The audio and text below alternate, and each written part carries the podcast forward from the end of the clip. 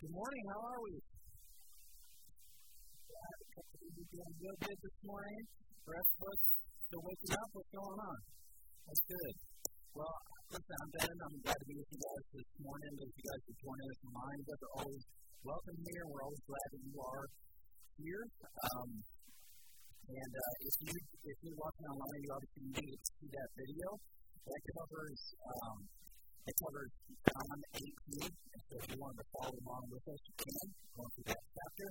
At that point, we're always you're always going to hear the videos of Jesus Christ, and we've been in this series in John now for the last several weeks, and we will be uh, continuing in this uh, series all the way until Easter. So let's jump in before the pain uh, of his trials and crucifixion, Jesus spent his final night with his disciples. They're in the upper room, and he's teaching them, he's encouraging them, he is warning them, praying with them, all those things. If you want to catch up on any part of this series, these messages, as always, you can go back and listen online, and you can listen to our podcast.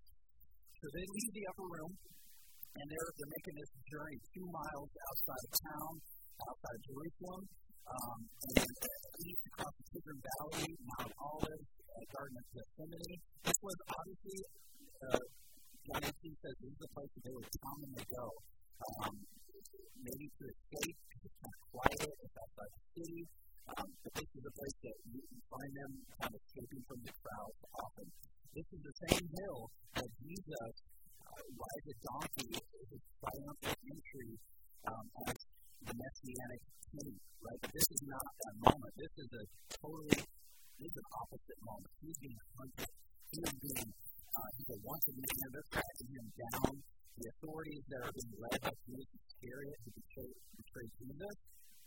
You back up earlier in, in his ministry, Jesus would often take his inner circle, three, Peter, James, and John.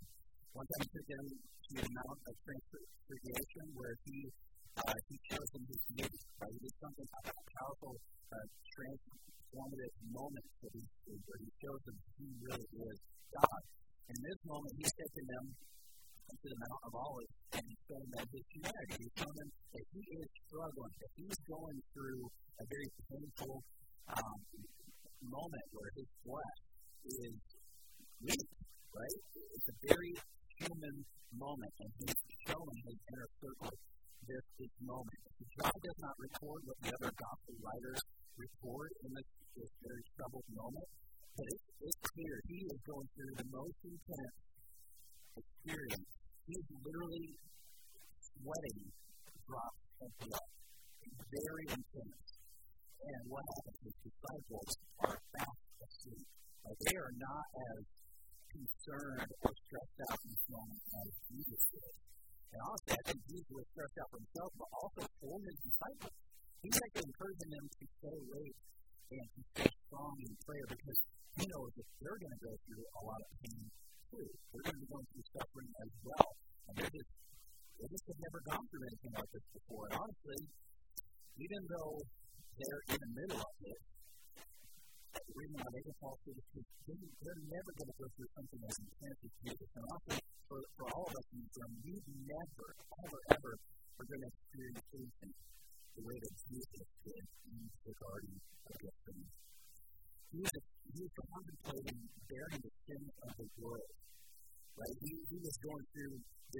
moment where he's saying, he's asking Father God, if you could take the cup away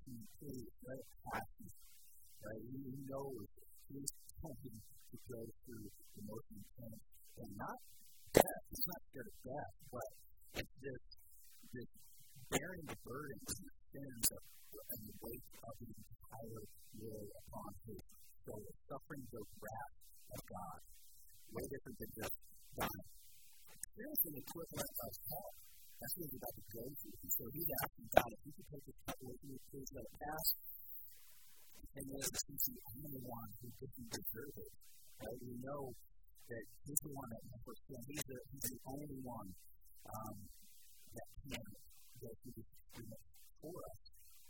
Have you ever gone through a terrible moment or a season in your life where you're crying out to God? You're just like, God, if you could take this thing, get me through this, do whatever you want, right?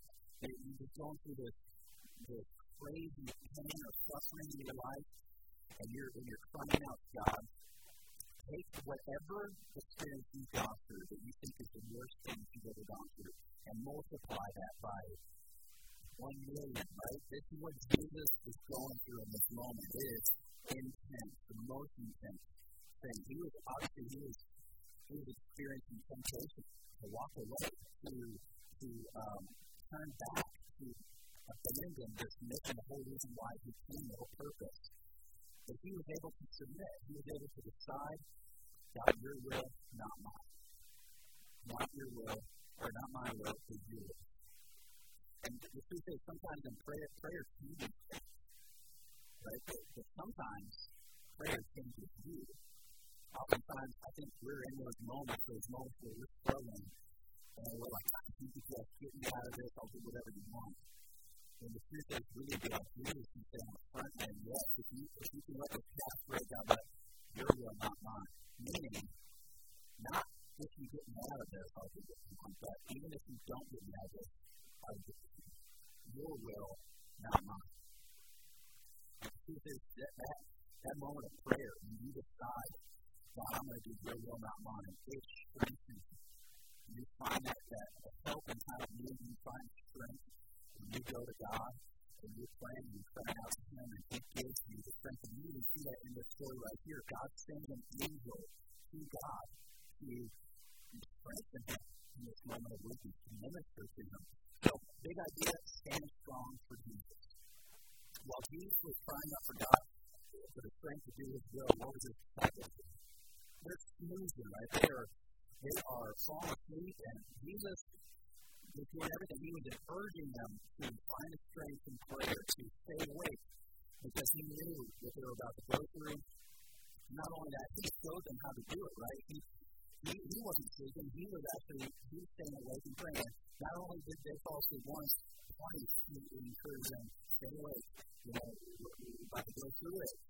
He knew the temptation and the weakness of his flesh was going to be a big thing coming on, so he said, look, stand strong stay awake.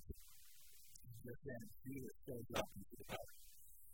And he is with, uh, including a, a number of soldiers, and, um, and they're armed. They are ready. This is a normal place that they would go to. Jesus knew where to find them, and, and they, they were ready. And, and the devil, the enemy was really at work here, right? Think about this. You know, you remember the, the, the very first story we, we see in Scripture where the enemy is, is trying to take out God, right? In, in the Garden of Eden, Satan is tempting Adam and Eve and trying to overthrow God. Right? Same thing here. He's delivering into the Garden of Gethsemane, and he is he's trying to tempt Jesus, and he's trying to he's trying to actually overthrow God in. And just in the same way in the, in the Garden of Eden, it was prophesied and foretold that in the same way, the serpent would bruise the heel of the seed of woman. It says that, but it says that the seed would crush the head of the serpent. And that's, we know the end of the story. We know that we get the final victory in with Jesus ultimately crushes and defeats Satan once and for all. When we teach all four gospels together, Matthew, Mark, Luke, and John, we see the religious leaders sent their own temple guards, plus backed up from the Romans. It seems like a lot of force to take one man, but they know that this is not an ordinary man.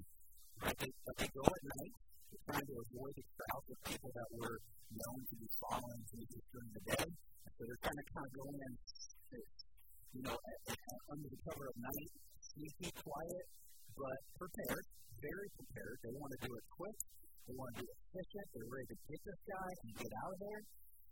And the thing that they weren't prepared for was that Jesus, knowing why they're there, meets them and, and, and starts the conversation off. He's like, What are you looking for? Right? And they're like, Jesus was Nazareth. And of course, he already knows that they're looking for him, but he says, I am Jesus. And what happens? Supernaturally, these big career soldiers that aren't scared of anything. They're armed. They're ready to go. and they come, and Jesus says, I am he. What have they step back and fall down? Like that is how Jesus is in complete control in this situation. We've seen it before when Jesus uses this name of God whenever he uses his I am statement. When God revealed his secret name to Moses with the burning bush, says, I am who I am. And the Hebrew, the Hebrew pronunciation of this is something like Yahweh or Jehovah. We don't know for sure um, how to pronounce it because the Hebrew was all consonants, no vowels. But, and the other thing too, the Jews out of fear and reverence, uh, fear of taking the Lord's name in vain, they would not say his name, so we don't really have a whole lot to go off of to know how it's pronounced. But the language in the New Testament is Greek, and in the Greek it's, I'm going to butcher this, but it's something like Egoani, something is how it's pronounced. This is the this is the language we use here. He's saying, I am who I am. In this moment, his majesty just overwhelms these soldiers and are taken back and fall down. And that's a great picture of what we know in the very end. Every knee will bow. Every tongue will confess that Jesus Christ is Lord. The whole earth, one day, is going to realize that Jesus Christ is who said he is. He is the King. He is the Lord. And everybody is going to fall down to that. Friend or foe, doesn't matter, right? You follow Jesus or you're an enemy, you will fall. Jesus. Again asks, who do, who do you seek? Jesus of Nazareth.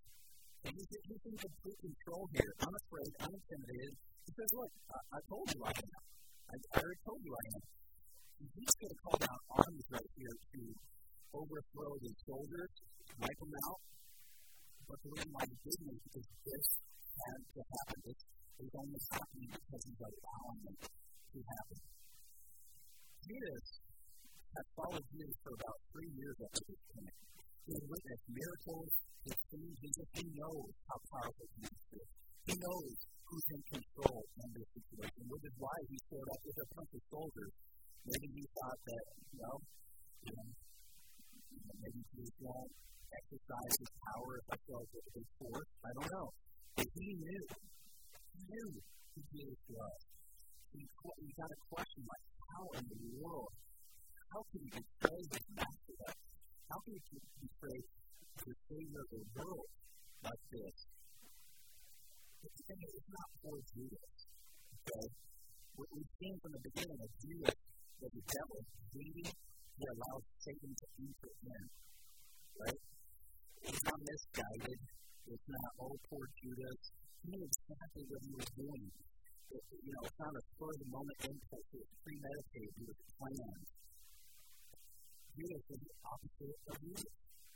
He was not willing to say, Your will, you know, your will, not mine. He was saying the opposite way. My will, not yours. So I came in better. John doesn't mention Jesus' kiss of betrayal, and the truth is, it was really not even necessary to identify Jesus. They all knew who Jesus was. They've been planning, the Jews have been planning for a long time up to this point how to get rid of Jesus. They who and they found a way in, into the inner circle, not the not the inner circle, but the circle of Jesus, the close on through Judas, they found a way in. I know it's really hard for us to relate how many of Jesus that do this.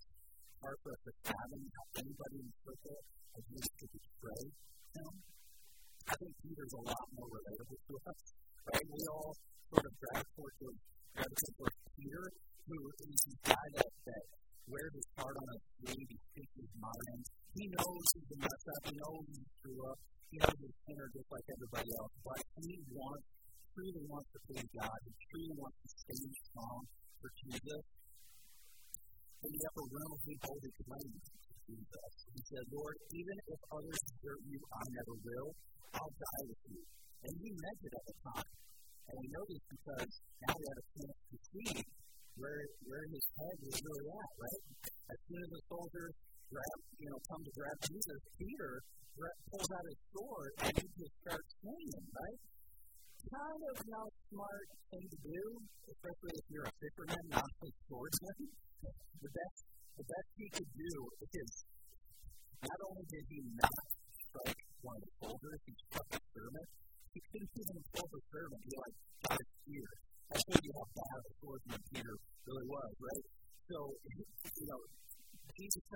your sword, Peter. This is not how we fight our battles. You know, this is, we, we don't wrestle against flesh and blood, right? Ephesians 6. This is a spiritual battle. And the way that I'm going to win this one is actually by losing. I'm going to allow them to take me because that's what has to happen. In order for me to do what I came here to do, to die, so that you could live, so that everyone could have a chance to be saved, this must happen. Luke's gospel points out that Jesus reattaches the ear on the servant. And this is, kind of, this is his final miracle before he raises from the dead. And I, you know, a lot of people have pointed out how it's interesting that we know the name. All four Gospels record the name of this servant, Malchus. And uh, it's the only time he's mentioned, and it's, it's kind of interesting. It's like, huh, I wonder if he became like a well-known Christian in the faith because, you know, why else would they name him, you know, here? It is, I mean, personally, I think he probably did become a Christian because straight up, whoever puts my ear back on my head like I'm a Mr. Potato Head, I'm following that guy. Like, that's, that's, you know, you got all the power, dude. I'm following you, right? So, I think he probably did. So Jesus tells his, uh, tells the soldiers, this is the cool part, tells the, the soldiers to let his disciples go. That just shows you how much control and power he has in this. Like, if you think that he couldn't have just totally taken over in that moment, why would they else would they record this? This makes the soldiers look really weak. Peter just cut off some dude's ear. All these disciples, if they're going to arrest Jesus for saying some things, of course they would arrest Peter or anybody who uses violence to strike one of their servants. Like, that seems like more of an offense in that moment. Like, of course they could have taken Peter to jail or even killed him up there. But they don't. They actually do what Jesus said. They let the disciples go. And they think they're going to say why. Because the Old Testament prophecy said that Jesus would not let any of them, he wouldn't lose any of them. But what happens not really good. They start running for his head. They're not standing strong in the Jesus had done everything to prepare them for this moment. He told them to stand strong. He told them to stay awake and pray with them. He told them he was trying to prepare them and warn them. He was in the upper room with them, praying for them, encouraging them, warning them. And they just, in this moment, still just died. Over, right? Let that be Jerusalem to a secret and totally illegal file with Annas, the high, the high priest. It's both the Stewart, the high priest, but also the father-in-law of another high priest, Caiaphas. Annas had, had been uh, disposed by the and replaced by his son-in-law, Caiaphas, but no doubt many of the at this point still considered Annas to be the high priest, the true high priest. This is many tons of trials. This is just one of many of the trials that been in life because all of the stories do not know to do. They just kept passing by. It's like, hey, I don't want to be the guy that kills this dude. Like, I, I, honestly, I don't even find any fault in this guy. You know, let so and so do it. They just keep passing the buck. This is just one of many trials. But one of the ways I think I think it's interesting to see this from a from a legal perspective is because we, we realize that in the in the courtroom, in God's courtroom, we're all guilty. We all deserve that. We all deserve because we broke the holy law of God. That's our place. If we are taking to allow somebody worthy, qualified to become our substitute part of the irony here is that it was Annas' son-in-law, Caiaphas, the high priest who prophesied, who proclaimed this. he didn't realize he was doing it, but he, he said that it would be good for one man to die for the people. And they thought that they were just satisfying the Romans, right? Because the Jewish leaders really wanted to get rid of Jesus anyway. And so they thought that they were just sort of satisfying the Jewish nation a little bit by getting rid of this guy. But really, they were satisfying God's law. They were, they were satisfying God's law so that all could be saved. So really, Caiaphas was speaking the truth. You know, he, he was correct, but in a different way. He didn't realize what he was really saying. Deeper meaning. Jesus is being questioned by Annas, and he pushes back. He says, Hey, I've been, I've been speaking openly to the world. I've been speaking openly to the world. I don't do it in secret. I like you're doing this, this trial right now. You know, I've been open about it. I'm, I'm, I'm not doing it in my secret. You know what I've taught. Ask anyone. And what happens? You know, one of the one of the officers strikes him in the face with that are you striking in face? If he's speaking the truth and on to Jesus like, listen, if, if what I said is wrong, tell me what I did wrong. Tell me which part of what I said was wrong. But if I'm speaking the truth, are you striking in face? You know, this is an emotional reaction because you just did. You just basically show who's in control here and they honestly they, they they don't know what to do with Jesus. They keep they keep showing them left and right, like they keep questioning them, and he keeps on answering it with these. They don't know what to do with it. So Annas is like, okay, that's the end of that. Like send him off to send him off to Caiaphas. I don't want to deal with this guy. And they keep pressing him anything, but they could not nail him down. Let's get back to Peter, right? Because Peter he, he ran off just like the rest of the disciples. He was scared, but at the same time, we know Peter is a little more bold than the rest of the disciples. He, he, he, breaks away from the rest of the disciples to go follow and look on the trial from a distance. He's sort of staying close, but not too close. And uh, while the others, while the others are away, here's a maybe one of the other studies the same John, because John's able to um, fill in some of the gaps and details about like, the fact of being known by parents. So he's able to get them both in the courtyard of the high priest. And the servant girl who let them in recognizes Peter, right? And he's like, hey, one of the disciples, right? And big, brave Peter, you know, just one, one, like a few moments ago was like, oh, God, I'm doing it very nice. Right? And then like now it's just power of no, that wasn't me. I'm not this type of Jesus. That's not me. His worth known. Right? For all to see forever. We all get to see this. It's recorded. No as we know in can you imagine if your worst moment was recorded for all to see? Don't get down back what social media is these days, right? Don't put anything out there because everyone will see it forever. But it just, it, you know, it gets worse for Peter. He just, he, he's doubling down on this, this moment of cowardness. He's warming himself by the fire with the soldiers and the servants. And, and a little while later, he's asked again, Somebody recognized him. Hey, what's the one who's Jesus? No, no, no. I'm not. Not me.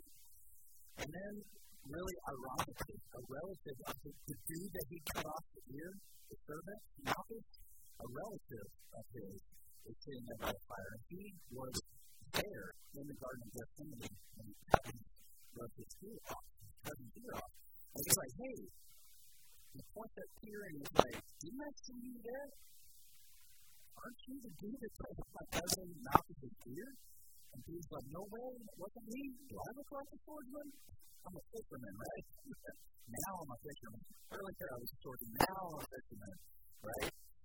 So, you don't to carry out down with you, curse you. You don't know this meaning. Just then, as we know very well, through this story, many times the rooster crows. And this is the very moment that Jesus foretold. He told you that this was going to happen. The roasted crow was 93 times, and he roasted crow. John doesn't mention it like Luke does, but Jesus looks at Peter at that very moment. He was probably he was done with Annas, and he was on his way to Caiaphas, and on his way is probably when the rooster crowed, and Jesus looks at Peter, and Peter just has this moment where he realizes that he, he had, in a way, betrayed his master. He was weak. He wrong. The question is, where are you at with Jesus? Now, Jesus looked at you. Look at you right now. Let's, just say rooster crow. You guys know what I mean by that. Let's just say you just did, you just had your worst moment with the prophecy. You just said, you believe that? Watching some distance, like Peter was in that moment. Are you scared? Do you fear man? You want to people that says, oh, I believe in God. Some of the follow Jesus pretty closely. You say you believe in the right circumstance and the right crowd. Are you scared when you're terrific? Are you, of Jesus? Or are you ancient and brave and brave? I know it can be hard sometimes. Jesus never said it would be easy, but he did he go with us. He would be with us and he would strengthen us when we are weak. Only you can make a decision for yourself. Are you going to sit in your sin and shame? Or are you going to stand up? Are you going to stand strong for are you going to keep standing strong Jesus? Now, I got to be honest. The, up until today, I was not super excited about this message. I'm like, I've heard this story many times. I bet you everybody else has heard this story many times too. And it's like, I just not getting, uh, you know, a lot of new out of this. And I'm like, okay, cool. We're talking about Peter and the rooster and everything. And I'm, I'm just asking God, like, even up into this morning, I'm like, God, what do you want me to get out of this? I already know I'm supposed to stand for Jesus. I already know I'm supposed to you know, be faithful to Him and all these things. And he, God brought me back to Ephesians 6, where it's like, and he just kind of like gently was reminding me of some things like saying, like, hey, I want you to be on the offensive like Peter. I want you to be I want you to be doing things in the kingdom of God. I want you to use your sword. I want you to be doing but I also need to need to recognize that, that the enemy can come from you way. You got you got to also not just be on offense, you got to be on the defense. In Ephesians 6, we, we talked about that verse just a little bit ago. It says, We don't wrestle against flesh and blood, but against principalities, powers, and dark world that whole part in Ephesians 6 goes on to say, you've done everything that you can do to stand, stand. Jesus said, after you've done everything that you can do to stand, stand. And then it lists how you can, how you can actually stand Jesus by putting on the full armor of Christ. And it goes on to detail, put on the helmet of salvation, put on the breastplate of righteousness, get your shield. Man, you've got to carry your shield to, to protect yourself from the fiery darts of the enemy. Right? You have to put on your full armor. Put on your belt of truth. All these things. Right? And obviously the sword, the word of God, that's our offense. And so we bring it back to this like elementary, you know, passage of scripture that I heard once I was a little kid, but it was like, oh yeah, like that's a great reminder, God. Like, what am I doing? What, what do I need to do? What am I, what am I not strong in? You know, and I think that's very important for all of us. We need to ask this question because this is a big idea. Stand strong for Jesus, and I think we can we can look at that and say, well, cool. You know, like that's a great that's a great thing. I hope I remember that when I walk out of here. You, you got to find out where you need to. If you want to stand strong, you got to find out where you need to. Not just on the offensive side, but on the defensive side. Are you holding up that shield? Are you, are you defending yourself with the Word of God against the attack of the enemy? Because the truth is, we're just like Peter. We will fall. We will fall.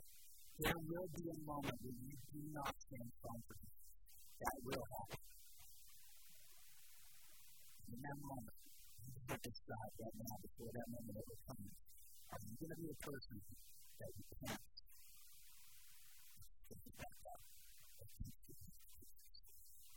That's where John this whole story, kind of leaves us hanging with fear, gambling, and dishonor and despair.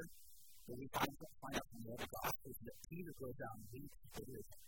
He is filled with guilt in his. And he realizes that he totally betrayed Jesus. And he repents. Completely opposite of what Judas was done. Judas was on himself. Two totally different ways to respond two guys that messed up. Which one are you going to be? He died for you. He died for you. Are you one to live for him? I want to kind of go over really quickly the biblical plan of salvation because I know you're going to hear a lot of different ways to respond to the good news of Jesus Christ. And a lot of people sum it up and, and kind of bring it down to one little thing called follow God. Here's what Scripture says there's six things. Three things that, um, that we're told to do, and three things that we receive from doing those. So, you know, receiving by faith, which you know, can, can show itself through repentance and baptism. So, three things believe in Jesus as Son, as God's Son, and ask Him to be your personal forgiver and leader, by your surrendering to Him. Two, repent, which means turn away from your sin, change your whole direction. So, follow me, God, you're doing a youth the follow Christ. Three, be baptized. When you are baptized, immersed in water, you know, you are um, united with, with Jesus in his death, burial, and resurrection and you receive His presence and power for living a God pleasing life. And after you've done those three things, you receive three things forgiveness of sins, get the Holy Spirit, God dwelling in you to help you live this life of godliness, and eternal life. You need to understand Satan has one kill, and destroy. And he works overtime just like in the Garden of Eden, in the Garden of Gethsemane, he is, he works overtime. He tries to you, he tries to trick you, prey on your weakness, right? And so if you're, if you're a person in front of you, or you're watching online, and you're kind of in this moment where you are, um, you're considering and you're seeking to understand who Jesus is, is, is this really worth giving up everything, my whole life to follow? That really works over time. So you have to make sure sure you are staying guarded. Not just an emotional decision that is going to force you or twist your arm, but I do want to eliminate some of the natural excuses that we come up with. So number one, we got time. We got roads. We got shorts, we got shirts, we got hair dryers, we got curling irons, and anything else that you need. There, there's no excuse to distract you. Okay? So, don't let anything stand in that way. And don't just wait for like some mystical feeling either. You know, some big moment. This is a good, this is a, this is an act of your will. This is, I don't know how you're going to feel after you get baptized. Some people say that they have happy sleep. I can't say that that's going to happen when they feel done fine. What I do, what I can tell you is the feeling of satisfaction that you get when you're pleasing God, following His will, standing strong for Him. That is a pretty good feeling. I hate, hate, hate feeling I mess up and I fall short of the God. I hate that. It's so good to spend time with Jesus so don't let anything stand in the way from that. Jesus said, Whoever acknowledges me before men, I will also acknowledge him before my Father. Very true. I want to talk to some people in the this morning. Some of you guys have been putting us off. Taking one foot in the world, one in the church, so to speak. And it's time to get off things. It's time to, to declare. It's time to make a decision to demonstrate your love and commitment. for Jesus, that you can obey him. You take a couple minutes to the spirit about you. Some of you have been a Christ follower, so to speak, for long time. You said that you believe. Really, to kind of make your own personal decision, maybe you, maybe you have been sort of like kind of going on your, your faith of your parents, where you were raised. But you can't on your parents' faith. That's not going to be give you. It to be yours personally.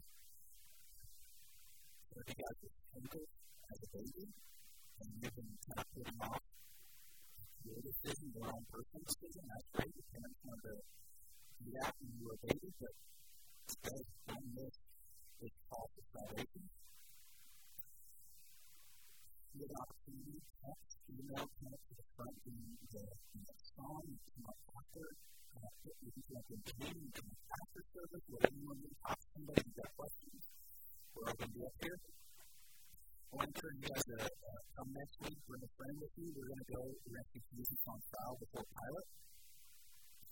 Um, if you're a disciple of Christ, follow Jesus, I want to um, invite you to take a, a moment to honor and